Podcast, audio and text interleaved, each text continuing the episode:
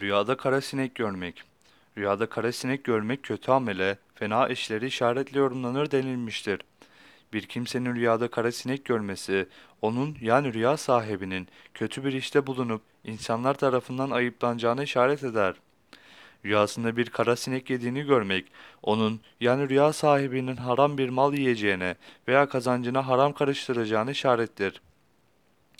Kişinin rüyada karnına yani ağzına bir kara sinek girdiğini görmesi, rüya sahibi kişinin akılsız bir adamla veya akılsız bir toplulukla arkadaşlık kuracağını işaret eder. Bir, bir kimsenin rüyada kulağına bir kara sinek girdiğini görmesi iyi sayılmıştır. Bu rüya bereketi işarettir.